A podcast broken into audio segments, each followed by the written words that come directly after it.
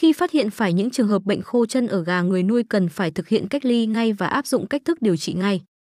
Gà con, cho thuốc florfenicol 4% hoặc 9 mệt hợp rim thọ sazon trộn vào thức ăn, nước uống gà bị bệnh. Thực hiện cho gà ăn hoặc uống với thuốc được trộn lẫn trong 5 ngày liên tiếp. Gà trưởng thành, pha 1 g thuốc kháng sinh cho 1 lít nước để gà uống, chọn một trong ba loại thuốc sau Ampicon, Famiquin, Faramoc. Duy trì việc điều trị cho gà uống thuốc trong 4-5 ngày liên tục.